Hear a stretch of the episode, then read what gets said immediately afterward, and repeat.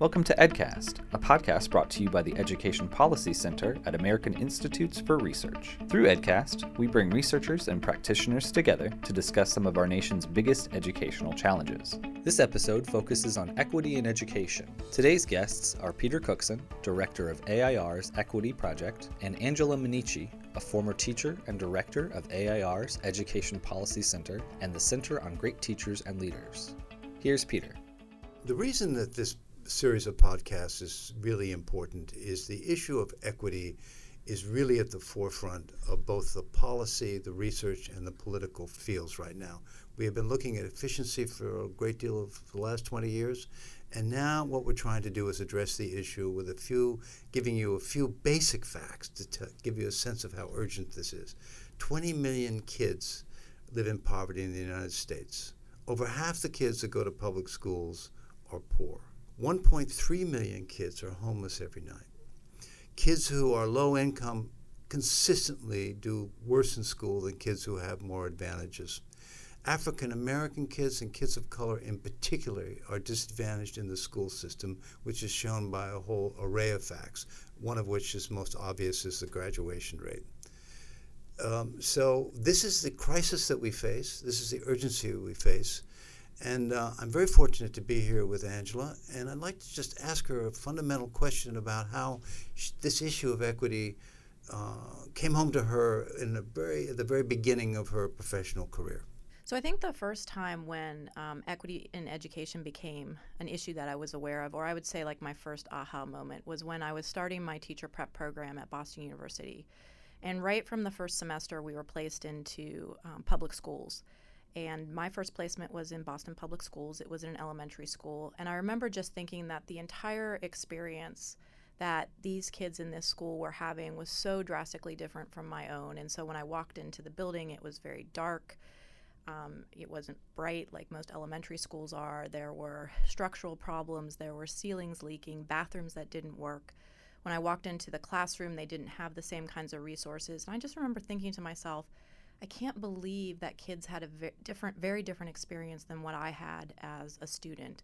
And that was kind of like my first, um, my first real understanding that um, depending on where you lived and the background of your parents, that you might actually have a different experience in education than the one that I had. Um, that was really the first, my kind of first eye-waking experience. W- my first teaching assignment was actually in Al- Albuquerque Public Schools, and that was also an incredible experience for me in the sense that my kids came, you know, from backgrounds of poverty. They came from diverse backgrounds. And um, I just remember thinking one of the things that you I was not prepared as a teacher um, from a very early point was the actual kind of emotional component. So one thing that I worried about in my classroom is, you know, the extent to, you know, what kind of family supports and resources my kids would have when they left school. So I always remember thinking on Friday when my kids left, would they actually have um, access to nutritious food? Um, sometimes the last meal that they had in school was lunch, and they wouldn't actually come in and have um, another meal until breakfast. So as a teacher, that was incredibly difficult and challenging to deal with. And again, it kind of um, really brought back the point that not all kids have the same kinds of experiences um, in education.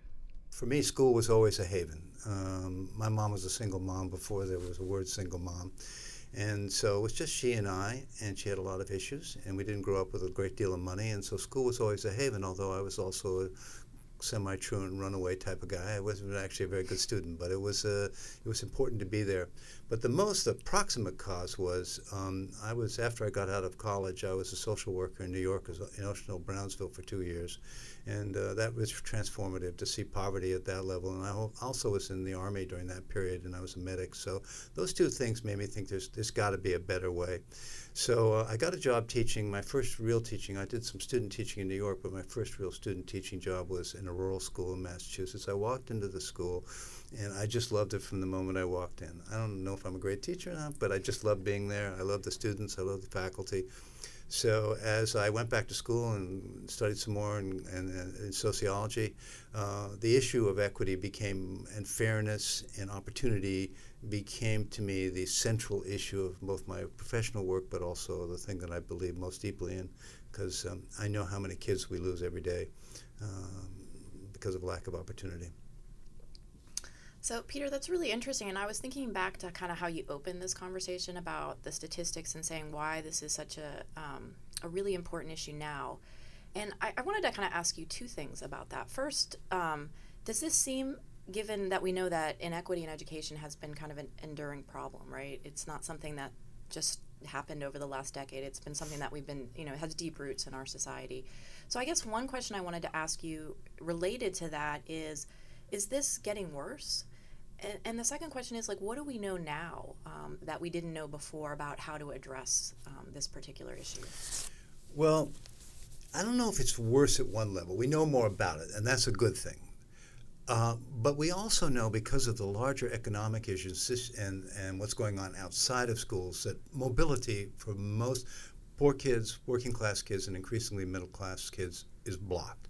If you're born poor in the United States, the overwhelming statistical chances you're going to die poor. So that's new, because there used to be a lot more mobility in, the, in society, whether or not that was, it wasn't all necessarily education, it had a lot to do with the economy. But that's a huge issue. Now, what can we do about it? Well, here's the interesting thing about this. This is actually a problem we can fix. I don't know that we can fix all the problems in the world, the United States I'm talking about as, as a people, but we know how to make schools. We know how to make schools function. We know that with vision, with support of the teachers, with with the right kind of curriculum, with safety. Uh, I was just in Michigan. I looked at some highly effective schools that were, that serve uh, low-income kids. They all talked about the school as being a family or a sanctuary. Um, we know that the, very often low-income students need extra help, uh, both emotionally, as you pointed out, emotionally, but also academically. And in fact, there's some wonderful people in the field in the United States, some dedicated, tremendous people in the field doing work in schools that are making the difference in kids' lives every day. What we have to learn to do is, A, recognize that, document it, understand why that's the case, and then be able to figure out how does this translate to a bigger, consistent picture for other kids, because um, you know uh, half the kids that go to uh, public school are, you know, by the government standards defined as poor. So I feel very optimistic at one level.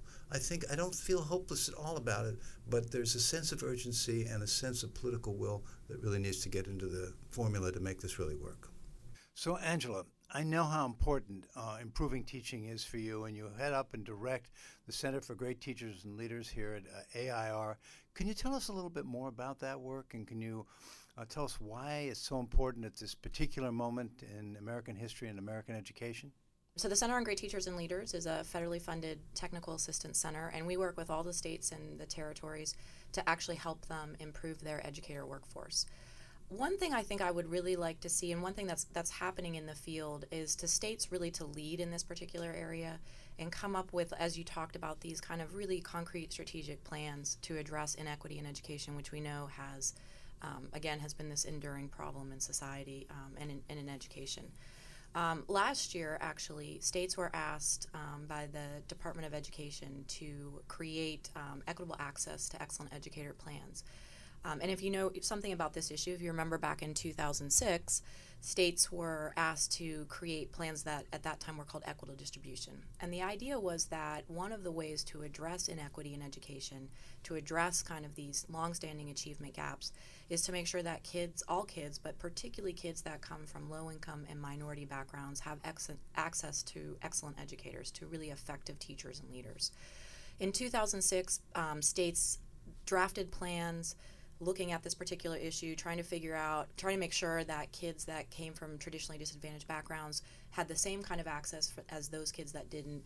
We know that those plans were created, and, and not much happened after that. Um, so last year, the department asked states to, to kind of a second effort around this particular issue. And over the past year, we've been working with states to help them develop their plans.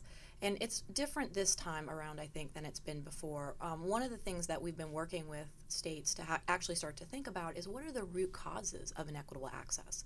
So why in your particular state do kids, not all kids, and particularly disadvantaged kids, not have access to effective teachers like their, their um, non-disadvantaged peers do? Um, so thinking about, like, root causes. For example, um, is it that there's turnover in leadership? So we know the research says that teachers will co- stay and go um, based on a really effective leader. So if the leader is not effective or is turning over, um, you know, leaving that school, we know that it's less likely that teachers will stay there. Um, but you have to get to the root cause of why that's happening. Is that because um, leaders are not well prepared um, to address the kinds of issues or to lead that kind of uh, school and that kind of environment? Um, and if that's the case, then we actually start to, one of the strategies we would think about is strengthening the, the leadership preparation program. So this past year we've been working with states to kind of look at their data, their information, where are their equity gaps? What are the root causes to um, why inequitable access is happening in a state? And what are the strategies that we think that um, states should apply based on the research and based on um, evidence of what's worked in the past um, to really address and solve this problem? Um, states wrote their plans, they submitted them in June, and right now in the center um, we're working with states to think about implementation. So I, like you, Peter, I'm very hopeful that I think right now there's a lot of attention and political will um, around this particular issue, and uh, I'm hopeful with kind of the re- bringing all those resources to bear on that problem that we'll actually move the needle on this issue. I, I think um, probably you and I would agree on this, that things haven't changed for a century around this particular issue, and so we have to do things differently. We can't really kind of tinker around the edges. We have to really be rethinking how we address this problem because it's too important um, for the kids in our country. Well, I want to say thank you to Angela. Uh, she she she really got this podcast series off to a great start. Her story is uh, amazing and fascinating, and the work that she's doing, she's kind of humble, she won't say, but the work that she's doing both at A I R and outside of A I R is making a huge difference. So thank you, Angela. We really appreciate it. Thanks, Peter. It was great having this conversation with you today. Thanks, Peter and Angela, and thanks to our listeners for joining us. For more podcast episodes, visit e d u policy center dot org.